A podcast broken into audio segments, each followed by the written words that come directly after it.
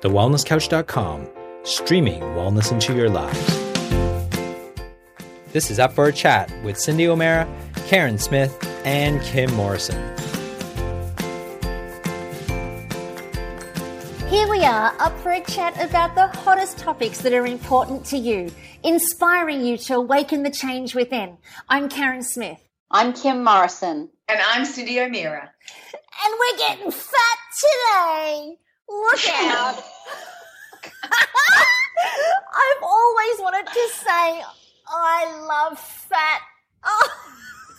I've, uh. always, I've always wanted to confess it. I've always wanted to be able to say it. I love fat. Oh, there Aww. it is. It's out. My confession is complete. and it was so well said as well. It was said with such motivation, Love. passion, and yep, yep, the whole lot. And there's 46 years of pent up desire behind that where I felt like I wasn't allowed to say it that I'm a, I, I love fat. Is that because? I love it. Yeah, Karen, was that because that yeah. your belief system, because of the dietary guidelines, because of what you were told, because of the meme, if I could call it a meme that was going around that fat was bad for us. Is that why? Oh, Cindy, so spot on. I have in my whole life been a fat phobe for as long as I can remember. And I mean, obviously, it's not so much in these days since being so close with you girls, but certainly my whole life growing up has been about you don't eat oils, don't put butter with this, don't have any fats with anything.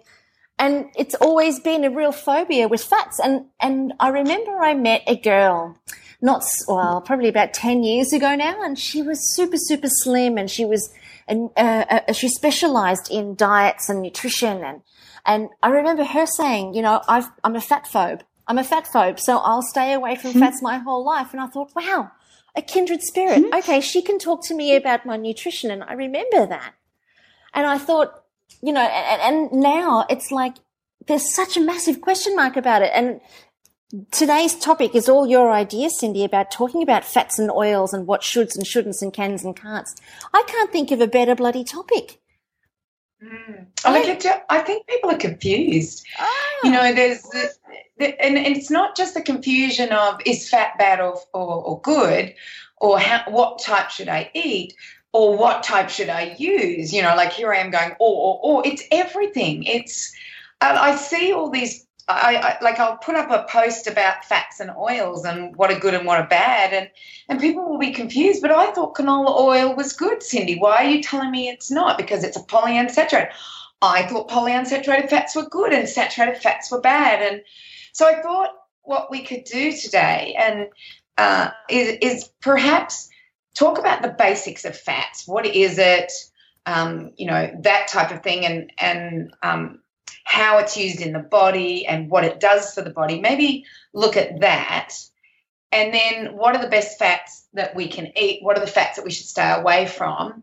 Where did we get this phobia about about fats? Where did it all start from? And then Kim, eh, with all her beautiful fats, her essential oils, and um, we use fat on our skin all the time. So mm-hmm. we're going to do the inside outside story. Awesome. That's what we're going to do. Nice. Nice, nice. I yeah. like it. Yes, I do. Yes, yes. Let's do that. Yeah. well, what was really funny was Kim and I were talking the other day, and she said that she had this um, woman ring her, or not ring, but email her, worried about using her essential oils, Kim's essential oils, while she was pregnant.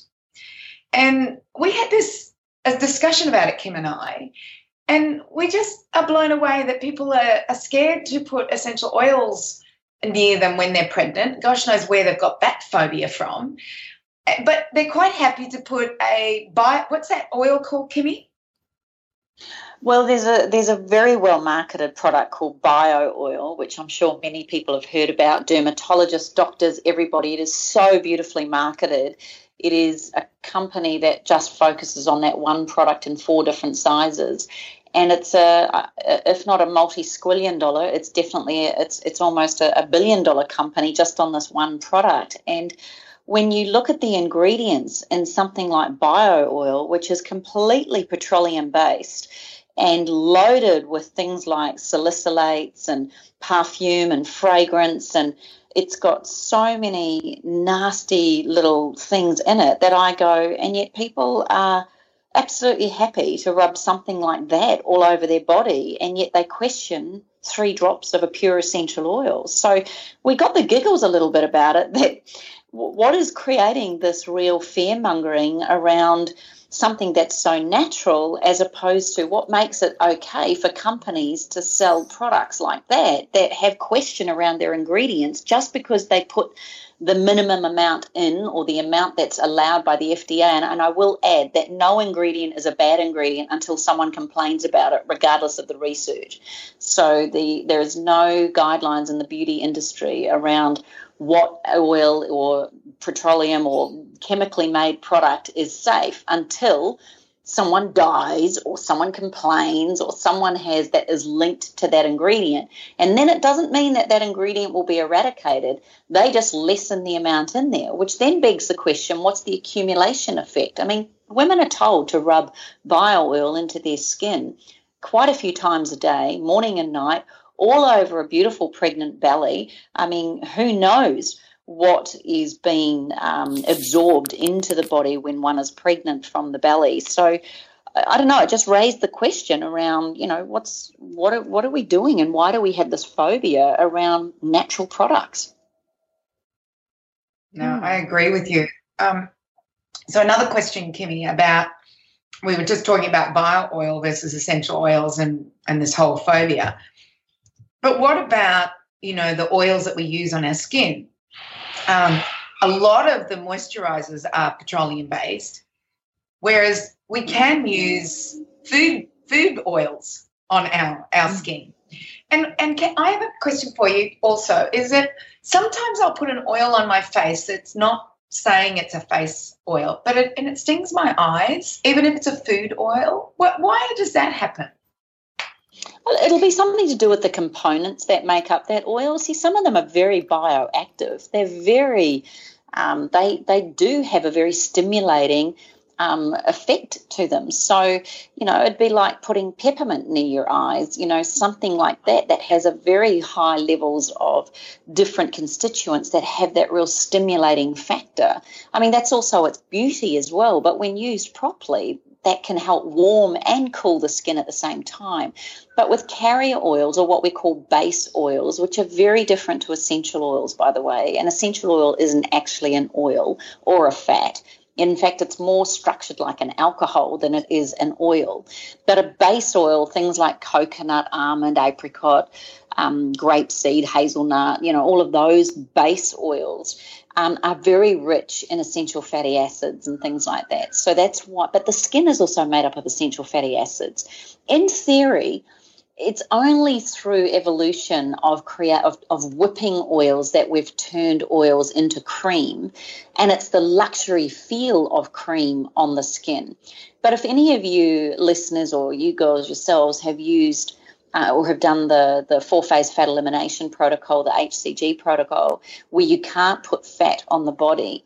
And we know that jojoba is considered a fluid wax and not a, a strict fat in terms of how it works on the skin.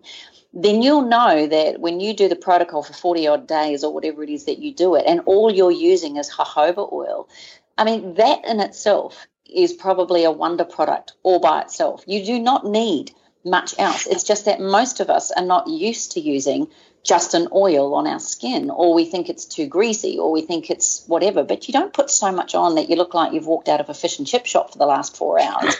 you just actually put the minimum amount on the skin and allow the skin sebum to um, work with that product that's being absorbed onto the skin. So uh, you know, people forget that the skin is made up of oil, so the skin does love oil, um, but we're not used to putting things. And some people react to oils differently. Obviously, there's some thicker constituents and thicker things that make the skin uh, react differently. We're all different. Even different times of the month, our skin can feel different. So, you know, keep the skin guessing. Keep playing with beautiful products. Um, I'm just I'm just writing an ebook at the moment called Feed Your Face. And basically, it's um, it's a book all about using food on your skin. So basic things like avocado masks and lemon um, juice, and using egg white and cucumbers and uh, look, it's, I mean, the, that's what we used to do as our beauty regime, along with ostrich bile and all sorts of things that we wouldn't like to use these days. But the reality is, your skin should do its job on its own. Products that we put onto the skin are to boost what the skin's already capable of doing. So, in other words, it works with the skin. You should not be buying products that do something to the skin. You don't want skin being done to, you want skin being worked with so that the skin is the hero, not necessarily the product. Does that make sense? Yeah. Yeah. I think I, so. I was just yeah. I was just thinking about your um the oil stinging your eyes, Cindy. Yes. The eye area is uber, uber sensitive. And when I think back to my beauty therapy days, the eye area is very, very sensitive. So if you th- feel around your eyes, there's a bone underneath your eyes and it kind of is, goes in a circular, it's like it's a circle and your eye socket is in the center of that bone around your eyebrows and then all the way down underneath your eye. So you don't want to have any oil or product going higher than that bone. Because what happens with the skin underneath the eyes is that skin actually draws whatever is on the skin, it draws it upwards towards the eye. Instead of it drawing mm. it into the skin, it draws it upward towards the eye. And if you've got oil or you've got any product around that area, you're drawing it up and into your eye, which is why it would sting because your eye actually isn't an oily part of this, of, of the body. The eye is made of more saline type solution. So it's more of a salt based liquid, watery liquid. It's not, it's not water, but it's not oil. So if you're getting the stinging, then potentially you're just putting your product a little bit too close to your eyes and sometimes even the ethers or the, the, the vapors from the oil can um, affect the eyes and make your eyes water. Mm. Well, one, one of the things I noticed though, that if I use the one that that Kimmy's made up for me. You know, yeah, like if yeah. I use moisturizers and her facial oils, never get the sting. Yeah, right, it's right, just right. When I try and make my own up, and I and I figured you guys. and therein lies your problem. Need we say any more? Need we say any more? But it's true. Every Stick with what think, you're good at. Oh, how yes, funny! I, it's, it's so wrong because I never have a sting, no matter where I put it on my face. I never have a sting when I use, you know, all of the oils and creams that Kim makes up. But every now and then I go, oh, I'm going to try a new oil, and I put it on my face, and then my eyes start to sting. I go, okay, this is why I stick to Kim's stuff and not not try and be be the person who knows what the hell she's doing with skin. You've also got to remember that to get a cream or a lotion or some sort of gel, generally a product is made up of oil and water, which is what you want. But however, as we know, oil and water doesn't mix. And so we need other substances added to them so that they don't separate again. And obviously, in commercial products, they use things like stearic acid um, which is often a sat- saturated fatty acid that comes from animal fats or coconut or palm oil or etc. I think it's things like sterols that are added into it, um, alcohols, and then emulsifiers or lathering agents like sodium lauryl sulfate. So this all helps the skin. It feels slick, it feels nice, but then you've got to also check those ingredients and make sure that the ingredients they use to emulsify products are not the problem. So often they'll, and then if you watch any clever marketing, and and Karen, you'll you'll know this better than most, but it's all based on the key hero ingredients in there, and then you turn it over and you see a plethora of chemical names that are a concoction, just one big chemical concoction. So to go back to something as simple as a rosehip oil or a jojoba oil, which are the two, I mean, rosehip's very rich compared to jojoba, but jojoba is one of the lightest, most beautiful fluid waxes you can put on the skin. Um, to go to that, but you've also got to remember if the skin's not used to having just these very, um, very um, bioavailable but very rich um, products, then you're going to have to allow your skin at least that 28 days to adapt to new oils or new um, fatty acids or plainer products that we put on the skin. And often people go, oh no, it ruined my skin, I broke out, or I did this. But it's probably more the fact that it's used to all the chemical bombardment rather than what it's used to with just one or two products that, that work beautifully. So, you know, if you are looking at putting something on the skin or changing, look at what the emulsifiers and the surfactants are. Look at what the ingredients are that bind the product or turn an oil and a water into a cream or a lotion, because that's what's the important part. Mm. Now I know I had a statement before that, but you you were just um, flying there. I, um, I, because you reminded me of something, and I, and I thought, anyway, it's gone, and if it comes back, I will. I should just write it down. That's what I should do. Well, well, think about the other thing is um, that's very common in the skincare world is a thing called mineral oil, and you know many people think that the minute they see that on a label, you'd think the word mineral, the word oil sounds natural. However, it is a petroleum product, and yes, it helps the skin uh, or it prevents the skin from losing moisture. But it's like putting Glad wrap on the skin. So, and and no one knows the long term effects on on that, except that research is showing that uh, it's not good, and many people are having reactions to these petroleum based products, and yet it feels so beautiful and light and lovely to put on the skin. So, you know it's just it's just re-education and knowing that you can make beautiful skincare products in your kitchen um, you do not have to spend a fortune on skincare. Um, although Karen, as a beauty therapist, you might have something more to add to that. I'm not sure. Well, one should always suggest one spends a fortune. Mm-hmm. Mm-hmm. I was just thinking that. It kind of justifies my habit. Yes, yes, yes. well, it's it's, it's hmm. it's fascinating actually because when I think of the journey in terms of my own um, experience as a therapist, and then also with the products that I've used versus what I use now, it's very very different. Um, you know, I remember back in the very early days, I had dreadful, dreadful acne, like huge, huge, huge, big, gross things on my face that I was so frightened to go outside and I was using a product called Ella Bache. Do you remember that?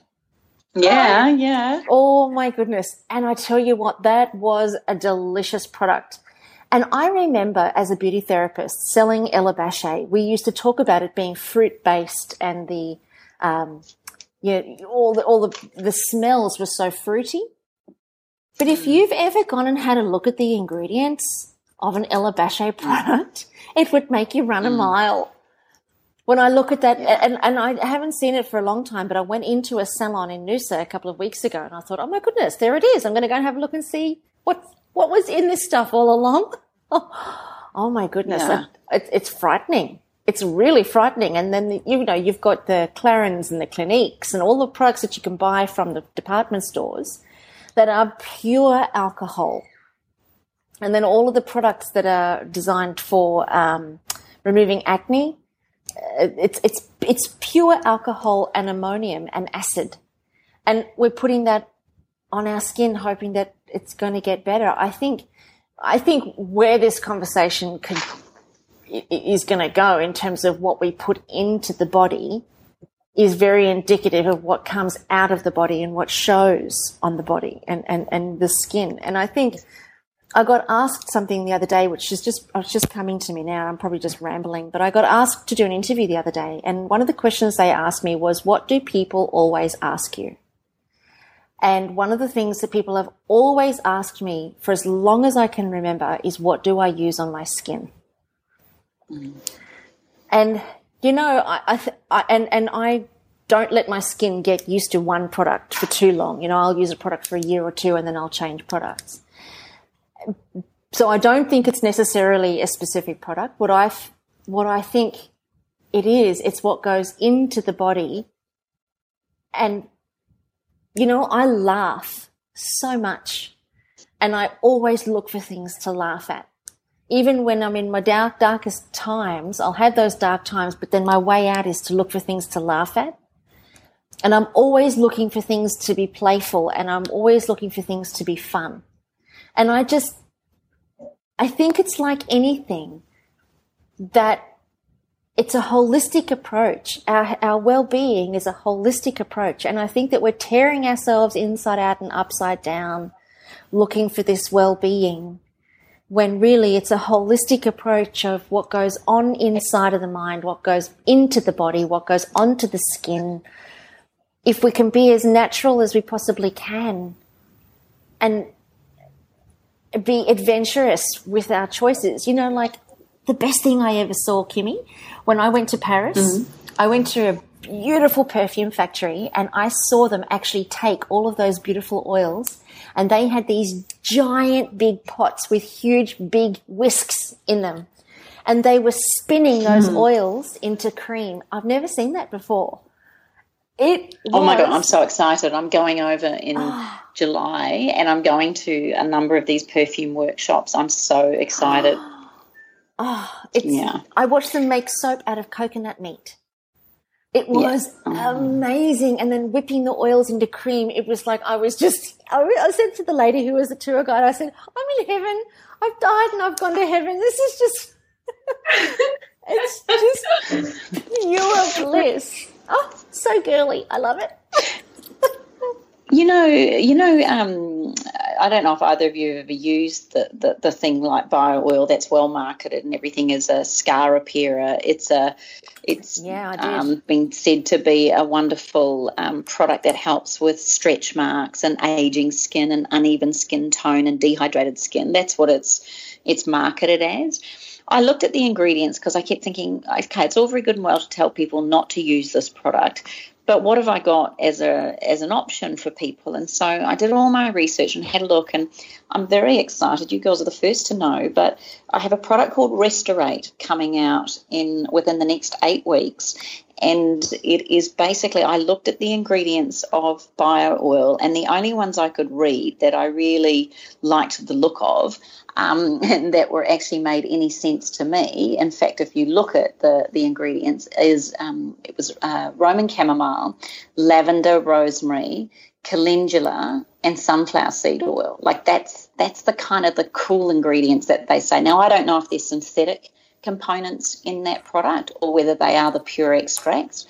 Um, they also say they do some special, um, I don't know what they call it, but they called it Celian or some sort of therapy that they PurCellin or something or rather is their so-called um, technology, which I don't know even know what it means. I don't think anyone knows what it means. It just it's just a name that they've trademarked that they cleverly market on, and it sounds spectacular. But all the rest of the ingredients are incredibly, most of them are, are, very frightening, including perfume and orange colour. So they even put the colour orange in there or red colouring to make it the certain colour that it is. So I turned around to my beautiful manufacturer and I said, I want to create this product that's brilliantly and highly um, effective on the skin. It's good for toning, it's good for uneven skin tone, it's good for stretch marks, it's good for um, healing broken skin, it's excellent for skin repair or scar or post operative or post pregnancy or during pregnancy, blah, blah, blah. And basically, we have created this gorgeous product that's based on rosehip oil. It's using uh, rosemary and chamomile and lavender, but we've added neroli in there and a little bit of lemon oil, which is just so beautiful for toning. And we've put calendula in there as well. I, like I think it's bio oil on steroids. Um, it feels beautiful. I've actually got a sample for you two girls to Ooh, give me a yay. testimonial on. Um, oh, yeah. But what I'm what I'm saying is, is you can make up your own bio oil you know, and that's the other thing that when people see these ingredients, look at what's on the back, look at the key ingredients. You can buy shea butter easily. You can buy an essential oil easily. You can get your beeswax if you're into beeswax, if you're not worried about vegan products. You can buy all the things that are the key components in those skincare products and make them in your kitchen. The question, the, well, the challenge is most of us don't have time or most of us don't want to. But, you know, a teaspoon of coconut oil with a drop of lavender is a beautiful scar repair blend for the belly. It's just whether or not people are prepared to or even aware that they can do such a thing. So that's why I've created this product. And my gosh, if that product took off like bio oil, I'll be seeing you first class in Paris with my own perfume company. Thank you. nice. but yeah, so I'm just saying it's easy to make. I think what's happened is that uh, the the you know once upon a time this is how we made all of our cosmetics. You know if you you look back at the in the olden days, we did use certain foods and oils that were available to us in nature. And and then we became i don't know industrialized i guess is the word. And we learned how to do you know different things to chemicals. And then instead of appreciating that we had the knowledge of these beautiful oils and all these things we let the, the pendulums you know swing uh, far to an, the other side where we've now made everything into these chemicals and and and now because this generation and the generation before and even the generation before was not aware of this although i believe this generation is becoming aware uh, we just it's just continued. But i think it i don't know if it's it's um, marketed too well for the most people to understand this so it's just nice to see a uh, I guess, a cottage industry coming up through mm. the ranks and lots of cottage industries coming up through the ranks that are using food etc for it I think it's very mm. and, and, just be careful. Be careful with a number of the, the cottage industries because um, what happens is they buy a base cream and then they add their beautiful herbs or oils or things like that the, the challenge is, is people are not told what's in that base cream that they've purchased. So that's just one little thing I would say just be wary of and ask where they get their base cream from because a lot of companies, even natural companies, sell these base creams, but they have preservatives or they'll have a benzoate in there or a paraben of some sort, even though all the other ingredients are natural. So, you know, even the cottage industry, and a lot of people, even when I've challenged them on this, they weren't aware. And when you buy a, a product like that in bulk, they don't have to disclose what they've done to that product, and therefore the person or the cottage industry company that's bought it doesn't necessarily know. So I'm not blaming them, but there is so much deceit. It's the same as the food industry, Cindy. It's there's uh, I don't know if it's worse or like, the same, but yeah. you, no, it's you, exactly you don't know. Yeah, it's exactly the same, Kimmy. It's somebody can buy, let's say, a soy protein isolate or a, a, whey protein isolate, and they all they do is put that up on the ingredient list. But in in the background and in processes, it may have canola oil, it may have a lecithin from soya lecithin, it could be have genetically modified, even though it's seen as grass fed. whey protein powder or whatever. So yeah, it's the same.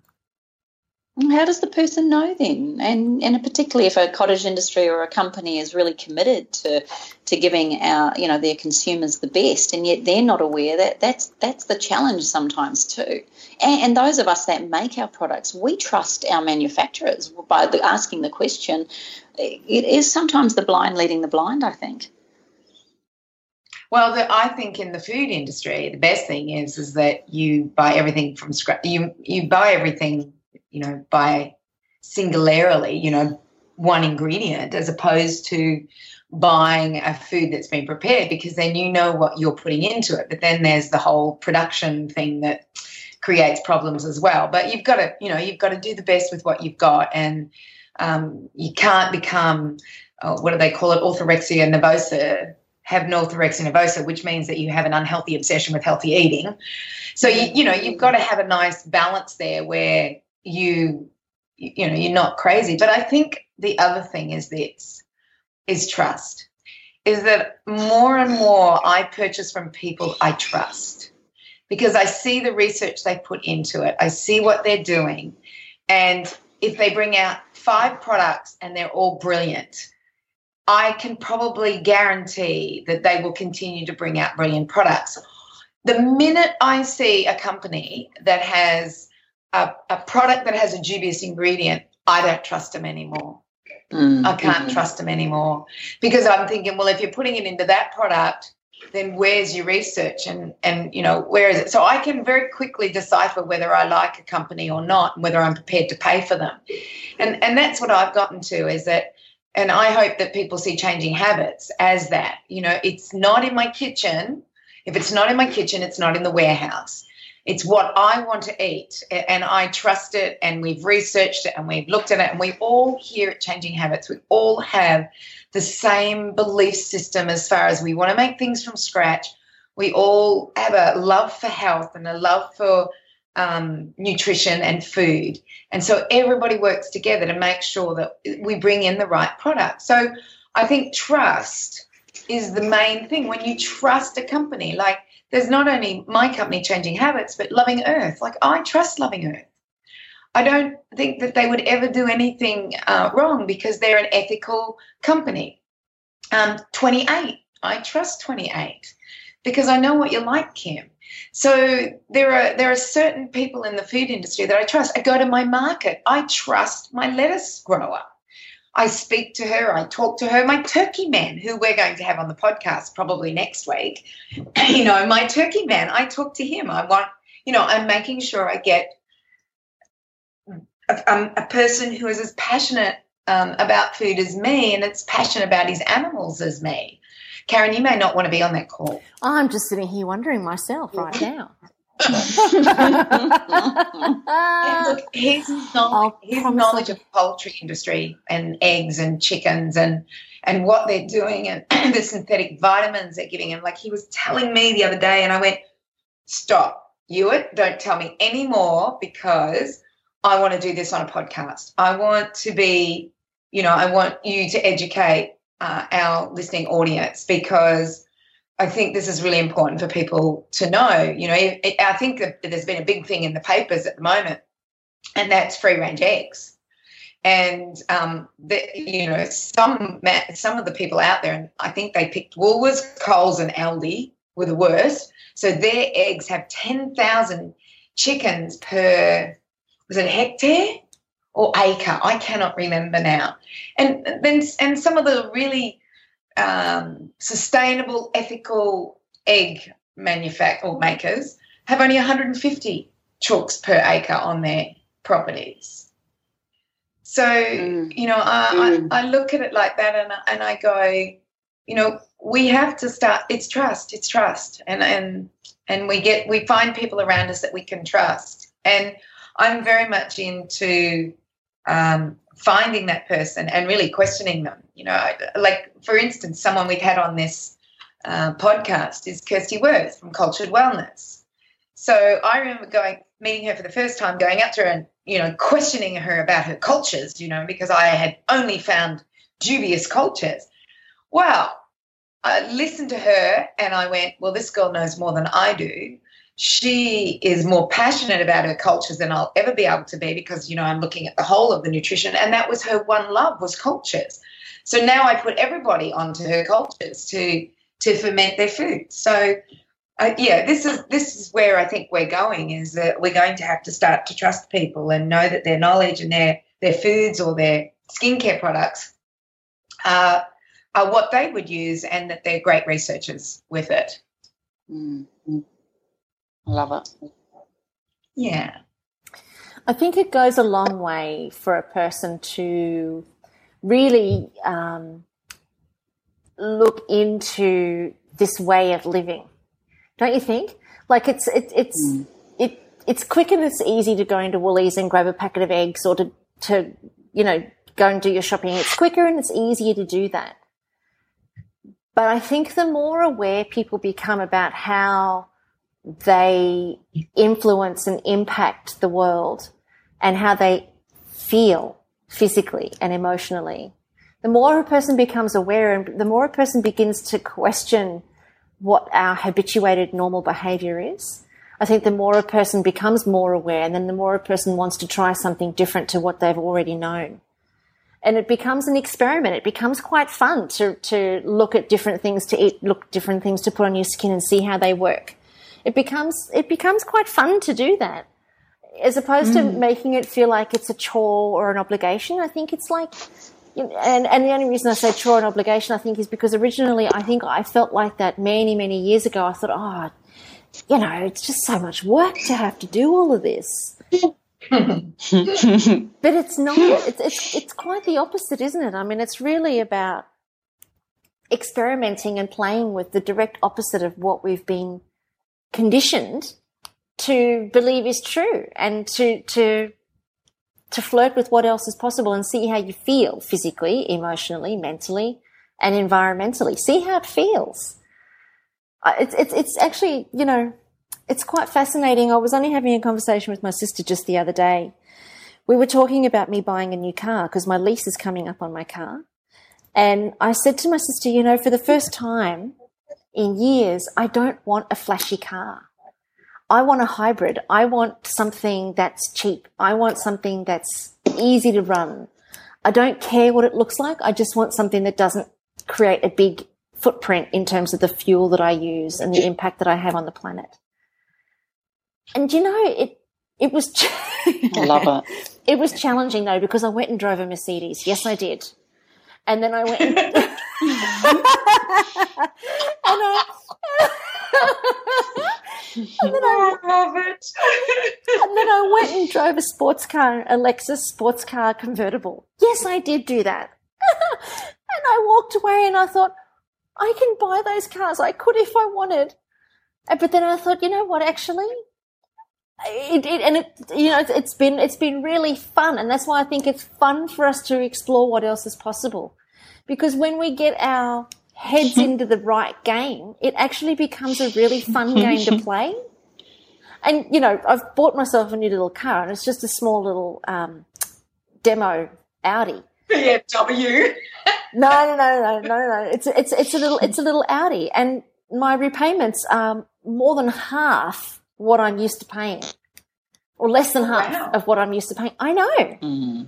I know, and I'm going to get twice as far in my in my car. I can get about four five hundred kilometers to a tank. In this car, I'm going to get like I don't know. I think a thousand or eleven hundred kilometers to a tank. And I'm really, I'm really excited about it. And when I decided that I wanted to live differently, live a more natural way, it's been it's been amazing and it's been fun to transform my kitchen it's been fun to transform my bathroom and it's been fun to experiment with the oil pulling let me just say Did you? Karen, I'm, ju- I'm just um i'm well trying done because I know what your bathroom's like. I have been into it. Um, you have more, you know, like, uh, yeah, uh, yeah, the makeup is what used to get, like, I used to go, oh my gosh, she's got, I know you're a beauty therapist, and that's why. yeah Um, but I just had never, like, all my makeup fits into, you know, like a sandwich Ziploc bag. yeah no i'm not quite there yet not there yet but i think it, Um, it- it's- speaking of fat, like you know, like as far as you know, from that thing of, of whether it's good for us or not good for us, and yeah. and and trying to understand it from a um, from a health perspective. Um, Cindy, there's one question I wanted to ask you. Um, you know how there's the whole ketogenic diet now, and it's very fat based and things like that. Is everybody destined to be a fat burner as opposed to a sugar burner? Is everybody good with more fat? What's the transition period to go into a more fat diet? And what are the things you need to watch for as far as, you know, because it's all very good and well to eat more fat, but if you're still eating as many carbs and sugar, then you're going to get fat. So, could you just give us a rundown on what that looks like from your perspective from the inside story? Yeah, look, it was really interesting um, on Facebook a couple of nights ago, um, and I follow a group that's called. Um, oh, look, I can't remember the name of the group, but I follow this group, and there's a lot of science-based articles that come up on it, and they're really, really interesting. And there was a comment made by a medical doctor who, well, she wasn't a medical doctor; she was finishing off her final exams at university, and she was going to be a, a, a doctor.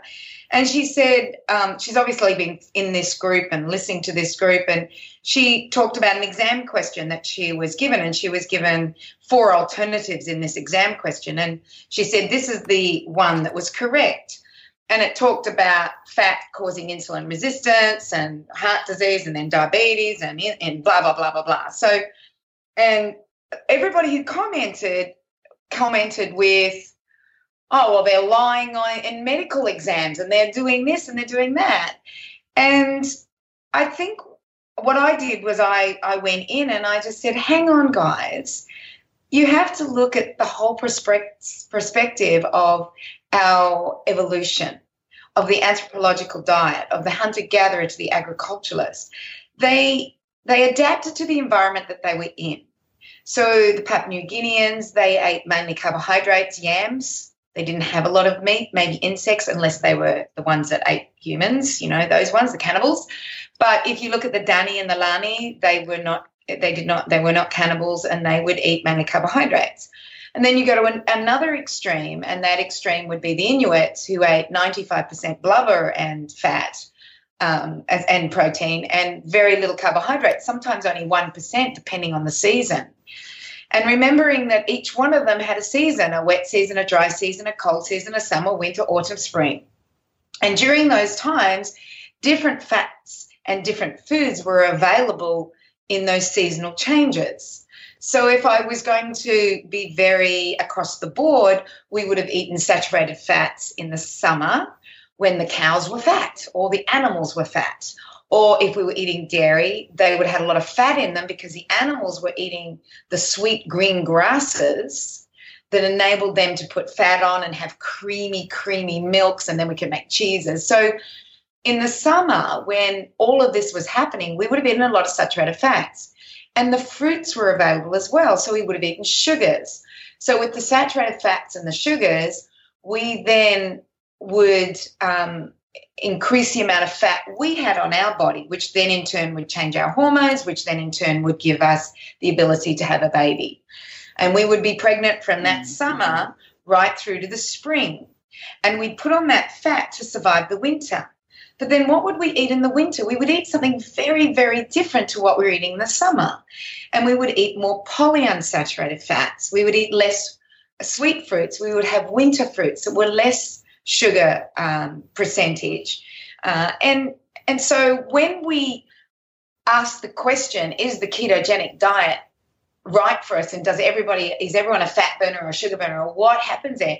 Well, we were all capable of doing that but we did it in an ebb and flow. We were never always on the ketogenic diet because carbohydrates became available and we gorged ourselves on, on carbohydrates. So I find this whole paleo, ketogenic, high fat, uh, the whole thing, I find it um, very misleading. And because it's only just happening now, we may see the ramifications of it in the next generation or for the next next couple of decades.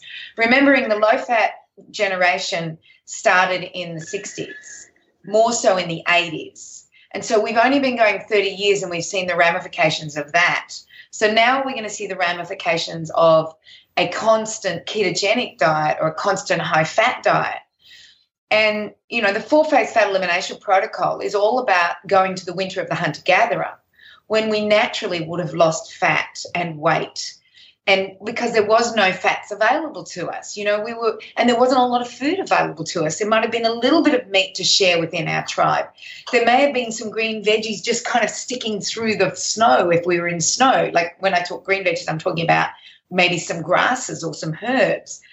So i think your question kim i can't answer it and just say, yes, this is where we should be going. I think we need to start looking at, yes, it's all right to be on for a certain amount of time, but don't stay on it.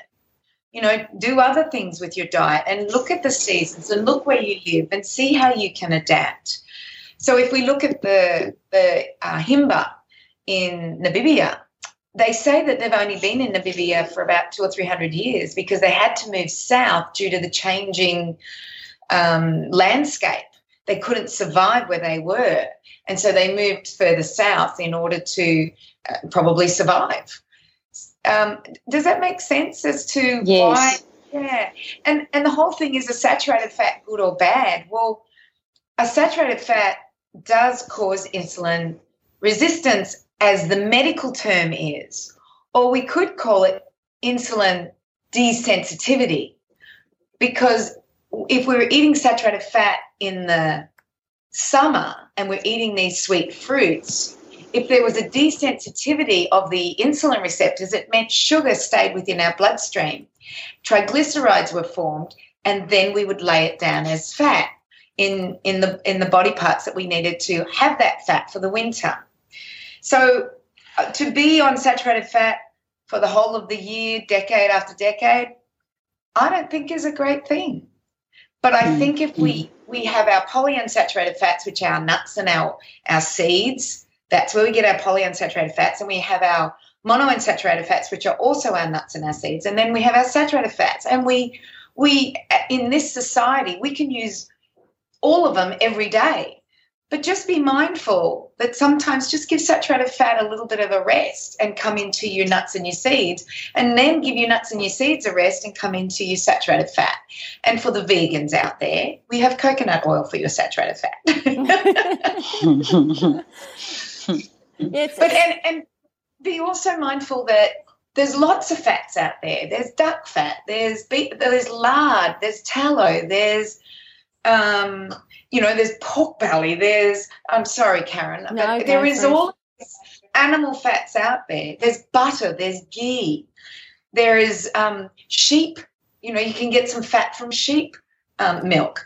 And then um, on the other hand, there's all our beautiful vegetable oils, and that's not the generic vegetable oil. I'm talking about our olives and our walnuts and our hazelnuts and our Inca inchis and our beautiful, beautiful nuts and seeds that are very easy to press oil out of. And by having a variety of these fats, we then allow the body to um, get into either a ketogenic state if it needs to, or be um, you know use glucose and use carbohydrates because there was a reason why we use carbohydrates and we're learning that in in um, the professional athlete circles as to when we should be using a carbohydrate, whether it's for endurance or for short spurts, versus when we should be using a fat and, and, and the same. So the carbohydrate is good for the short burst, the, the fat is good for the, the endurance.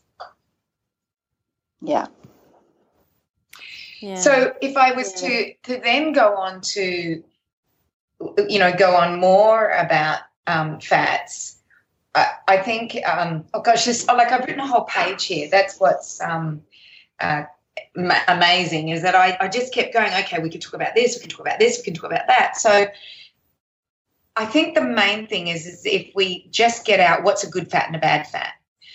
So to me, a good fat is a fat that's from nature, a fat that we've eaten for thousands of years, a fat that's not been interfered with, not been purified, bleached, um, nickel added to it, because there's many people that are allergic to nickel and they don't realize it, and then they're eating these fats that have been processed with nickel and have deposits of nickel still in them. Um, you know, so there's there's all of these um, fats that are out there as opposed to the refined fats, which are your margarines, your canola oils, your rice bran oils, your cottonseed oils, your vegetable oil, safflower oil, soya bean. So, why do I stay away from those ones that I've just mentioned? I stay away from, number one is how they're produced. They could be genetically modified and they could have Roundup on them. In actual fact, in Australia today, uh, Roundup is sprayed on your Roundup Ready soybeans, and it's also sprayed on your canola, whether it's GM'd or not. And they use it as a desiccant. So they spray it about three weeks before harvest to kill the plant. So as the plant dies, it produces more seeds, the harvest is greater. But you cannot tell me that there's no Roundup left in there, which then creates problems of its own. But then, in order to extract it, they, it goes through a refining process. And and like I said, in that refining processes, certain minerals or um, chemicals are added to it. So I stay right away from them. And it's so funny, you know, I, I will put something up on Facebook and someone say, but but I saw I thought, you know, grapeseed oil was good. I, I like grapeseed oil. And I go, well, think about a grapeseed. How are you going to cold press a grapeseed and get oil out of it? You know, people have to think or think about rice bran. There is no oil in bran. How do they do that? There is no oil in bran. Why do they call it rice bran oil when there's not a scrap of oil in it? How you know, do they? Is, well, I don't know. Maybe I'm they're getting the oil it. out of the rice. But you think, you think about rice, even if they're getting the, the oil out of the rice, there ain't a lot of fat in, in rice, so they're going to have to use solvents to get that fat out. Um, cottonseed. think about cottonseed. It's tiny. How do they get the oil out of that? Plus, they spray lots of chemicals on cottonseed. So I would never, ever go near cottonseed oil. Um, and, and, and I think it's about time people start to consider this if it's in a clear plastic container and you sit it out in the sun for four years and the bar on the barbecue and it doesn't go rancid, then something's wrong. yeah, exactly. Yeah, and then and then you have to think about well, how do they make these new spreads? They're now calling them spreads, by the way, and I'm talking about margarine. I went to the grocery store recently to pick up some margarine for a talk I was giving. And I'm looking at all the packaging that is usually margarine, such as Flora or um, I don't know what they all are. But anyway, I was looking at it and I'm like going, oh my gosh. It says hmm. canola spread. It, it says um, a vegetable spread. Look, no one said, no one is calling it margarine anymore. So I rang the company, one of the companies, and I said, could you please tell me why you're not calling um, margarine margarine? Um, and you know, they never got back to me. They because she's I stumped her and she asked her her manager and, and nobody got back to me and I must ring them again and find out, you know, why they've taken margarine, the name margarine off. it's just Oh my god. Yeah. Well, it must sure, be it must be because they margarine is now seen as a bad word, especially that whole thing that went around the internet saying margarine's one molecule off being plastic. Maybe the words got round that it's just not a good thing and maybe it is, you know, because you know you can see the the cheap the cheap ones up there, and they're called spreads. They're not called margarine, and yet twenty years ago everything was called margarine. You know, it was the U Butte thing that took your cholesterol down was the best thing, and um, you know, and then and then it just had this checkered into it. It had this checkered past, and you know, starting off like Karen, you talked about the fact that um, you went to a perfumery and a soap maker, and they made it out of coconut fat. Yeah, yeah. Well, uh, the hydrogenation of a vegetable oil is usually what they make soap out of and usually what they make candles out of. So you'll see soya candles, and, mm. and it's as though it's when I see soya candles and, and everybody's praising it, I go, well, it's just hydrogenated soybean oil. You know, it's no big deal that, that they're making it out of that. It's just a soybean, a very, very cheap, long lasting oil. When I see it made out of maybe beeswax, then I, I consider it to be something that's in its natural state, but not when it's made out of hydrogenated um, soybean oil. And the other thing is that we used to make our candles out of tallow, um, and we used to make our soaps out of tallow. We didn't make them out of um, these hydrogenated oils. But then, you know, the checkered the, the checkered past of these fats is that it was hydrogenated and then it was partially hydrogenated and then that created a trans fat. And now trans fats are known as as as fats that are not good for us. And um, many margarines were 35% trans fats. And then, you know, now the Heart Foundation thinks they're really smart because they say, well, none of our fats are hydrogenated. So then you ring up and you go, well, if they're not hydrogenated, what are they? Well, they're interesterifying, which hydrogenation is part of that process, but there's more to it than that. And um, and then what are we going to see in 30 years' time? We're going to find this new fat that's in margarine called an IF, an interesterified fat. What's that going to be seen as? Because it's not found in nature. It's never been found in nature. Like a trans fat is found in very small amounts in nature in nuts and seeds, in animal products and things like that. Very, very small amounts, like less than 1%, maybe 1%. Whereas an interesterified fat is not found anywhere. So, what are the ramifications of people eating these, these margarines that have got the tick of approval by the Heart Foundation? What will be the ramifications of this? Yeah, and so mm we you know we go through this this whole process and and now you know we're we're starting to see people are talking about essential fatty acids and omega 3s and omega 6 what is better an omega 6 or an omega 3 well guess what?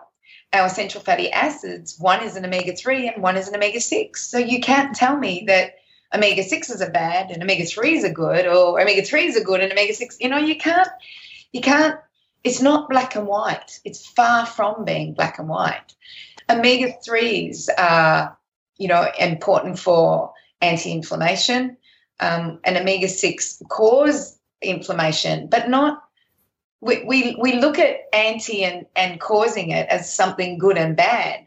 But there are sometimes we need inflammation because we have an injury or a problem. Uh, and those omega 6s are really important for those those healing times. And, and then the omega 6 uh, the omega 3s are also important. Um, and so I find this this whole thing that one's good and one's bad is is is not something that we can can say. We just have to make sure we're eating them in their natural way, and then they will be in the right proportions for us. And I think um, the last thing, I sorry, sorry, no, no, no, say that, say that. The last thing I'd like to talk about, and everybody's talking about at the moment, is smoke point and what fats can you use for cooking versus what fats should I not, you know, use for cooking. And the best fats I feel you for use for cooking are fats that are not going to oxidize. So let's let's have a look at um, what a saturated fat means. So saturated means that all the bonds are completely um, filled up with with a hydrogen. So it's completely filled up with it, which means that if it becomes heated or goes near light or comes in contact with oxygen, it can't oxidize. Oxygen oxidize.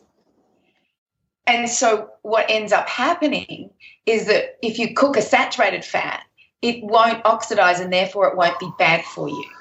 So saturated fats are your coconut oils, your um, butters, your ghees, your lards, your all of those are full with your saturated fats. So let's now think about what a mono unsaturated fat is. So mono being one, unsaturated meaning one bond doesn't have a hydrogen on it. Therefore, one bond can come into exposure with oxygen and cause oxidation, but in a very, very minor way.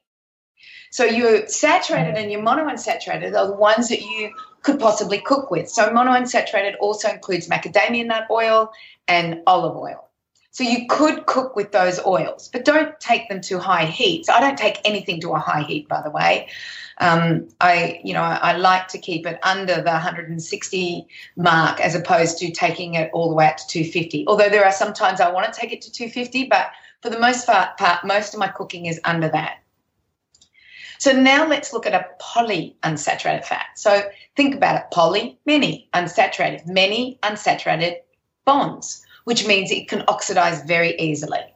And it's more easily oxidized. Therefore, if you heat it or um, have it in sunlight, it will start to go rancid and it's not good for you. You can smell that, that acrid, rancid smell. So they're the ones that you use on your dressings or your mayonnaises or your pestos. You do not cook with them. And they're your inchi inchi oil, your walnut oils, your um, borage oils. If you're not allowed to eat borage oil here in Australia, so I didn't say that. Sesame oils, your um, what else? The chia. Well, the chia, you know, the, yeah, the chia would be another one. Your avocado oil. If it's if it's not high in, in if it's high in polyunsaturated fats, and we we need to be careful of it. So um, I actually have a chart in front of me, and I was wrong with avocado oil. It's actually 75% monounsaturated fat. Whereas, let me find one that's high. Macadamian oil is also high. Let me find one that's high. Okay, flaxseed oil. You would never, ever cook flaxseed oil. And you know what? The one thing I don't like about flaxseed oil is it goes rancid very quickly. So I'm always really, really careful, you know, with that. So, um, you know, if I get a chance, I made this whole chart up of what's high in poly, mono, omega 3s, omega 6s, essential fatty acids, long chain, short chain, medium chain. It's quite stunning. And I've, I've, I've done 19 oils and all oils that I would consume, not oils I wouldn't consume. So I haven't bothered with canola or cotton or corn or safflower or vegetable oils or soybean. So that's me saying it as quickly as I could.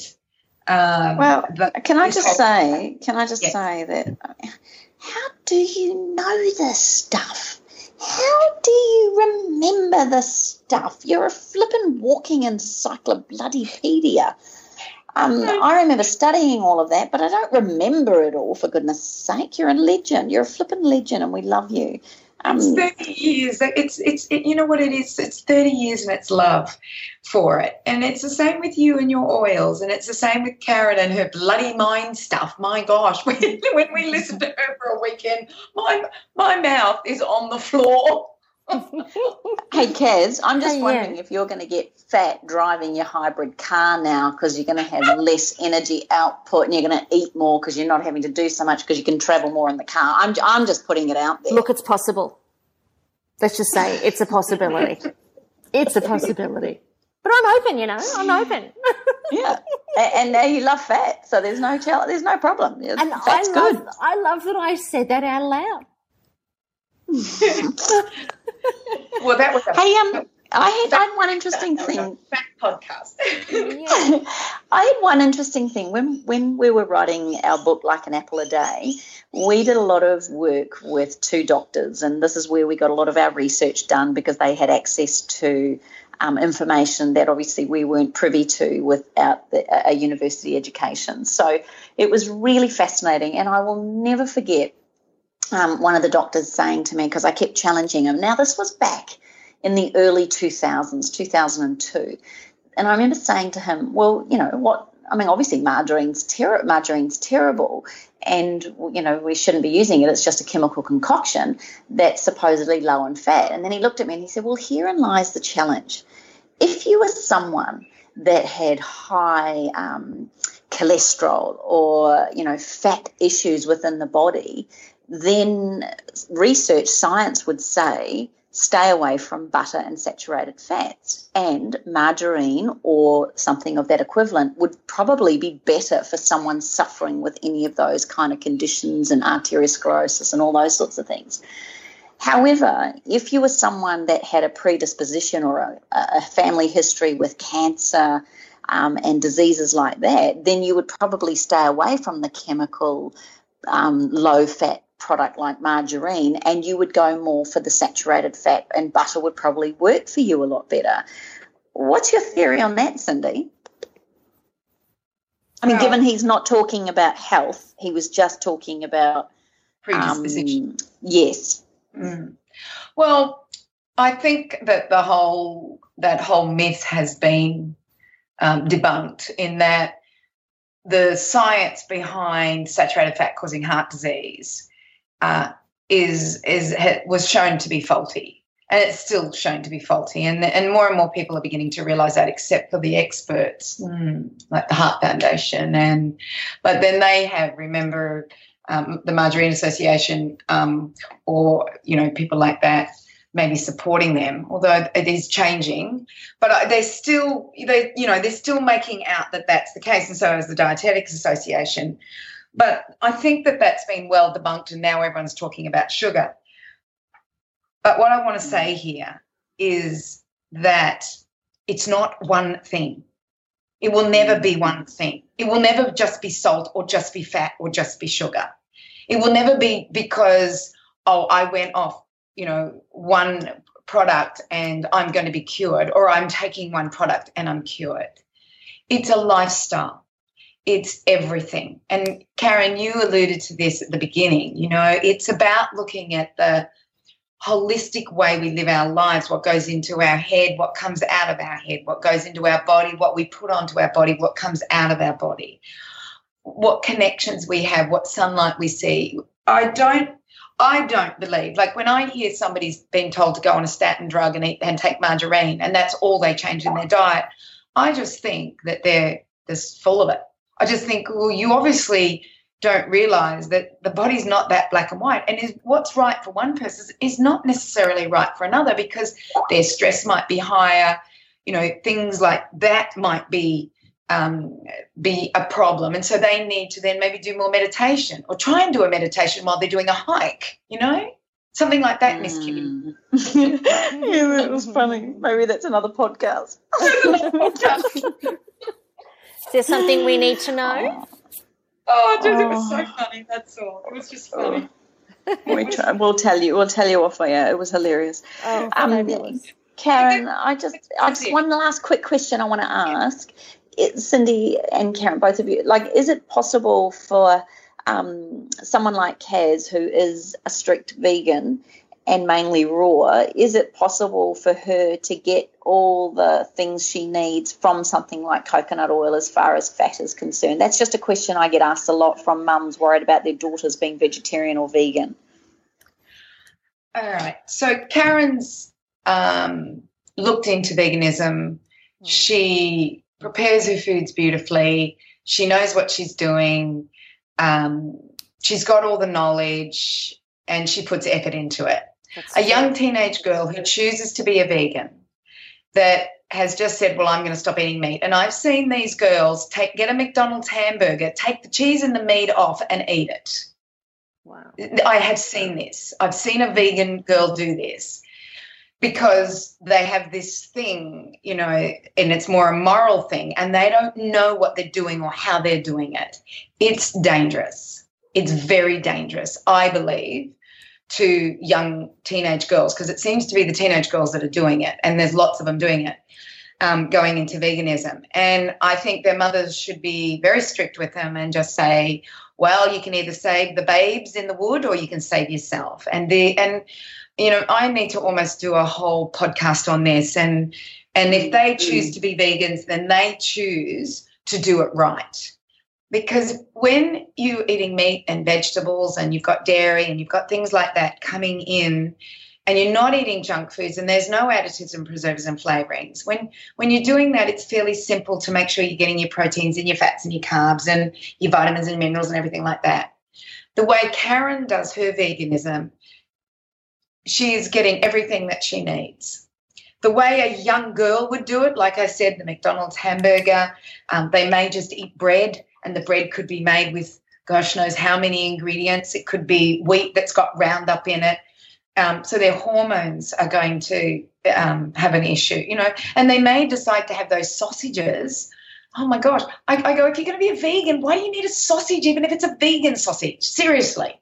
You know, it mm. never makes sense to me. Or vegan cheese. You want to be a vegan, do what vegans do. They don't fake meat and cheese.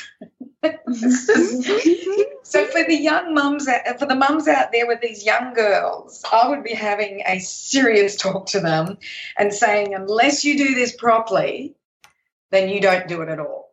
And think, you put the time in the kitchen and you prepare the foods right. I think your point is 100% valid, Cindy. When I first went vegan, I just replaced meat with bread. And I was 17 years vegan. And, you know, for w- whether that contributed to it or not, I don't know. But Matt and I were not able to have kids. So when I decided, so, so I started eating meat again um, when I was in my 30s because I started training and stuff because everybody was telling me to eat meat, eat meat, eat meat. Anyway, so I stopped eating meat again when I was uh, 41. So what's that now? Five years ago. But what I decided to do is that I said to myself, I will go vegan for 30 days. And if I decide I want to eat meat again, I'm going to. And if I don't decide I'm going to eat meat again, I'm not going to. I'm going to do whatever I feel is right for me. But I have to say, at the age of 41 years old, it was only at that point that I was ready to actually do the research and do the work that's required to eat a rainbow in every single meal and make sure that I'm getting my fat sources from everything from Inca inchi to olive to, to um, chia to flax to just mm-hmm. about, yeah. you know, like in every single meal, there's a beautiful combination. And as a vegan, food combining is one of the most important components of maintaining a healthy vegan d- diet. And th- just like there's a food pyramid for normal people that's completely inadequate, there's also a food pyramid for vegans, which is completely inadequate. So it's really, really mm. important that if a person is going to do it, they do it from a position of education because, especially for women, because we do have so much pinning on our uh, our hormonal uh, nutrition. Um, if you know young girls are doing it and they want to maintain their hormonal viability, they do have to make sure that they are doing it properly. And I think it would be great to do a podcast on how not to do it and how to do it. I think that would be really, really awesome because there are kids who are going to do it. Yeah. You know? Actually, what a I brilliant idea, Karen. Let's yeah, do that. I agree. Yeah. And I get asked a lot, darlings, and and maybe we could talk a little bit about teenage skin in there as well, just because that's another Yes. big thing like acne and, and things like that. So if our beautiful listeners are keen for that, give us a response on our Facebook page and let's see if they're up for it very soon. Yeah. Fabulous. Fabulous. I'm in. I'm in.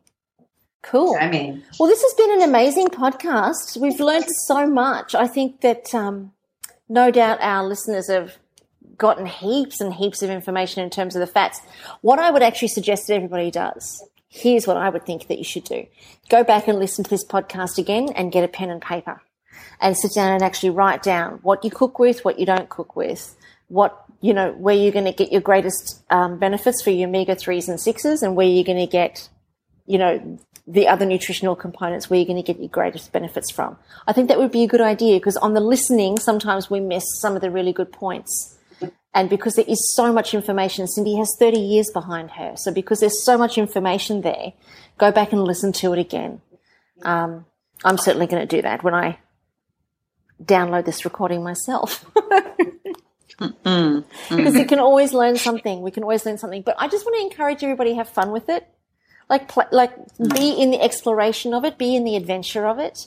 Don't look at it as something that you've got to like add as a chore, a chore to, to your existing world. So post your comments on our Facebook page at all the w's.facebook.com forward slash up for a chat and post your comments about whether you want us to do a um, podcast on veganism, how to do it right and how to do it wrong.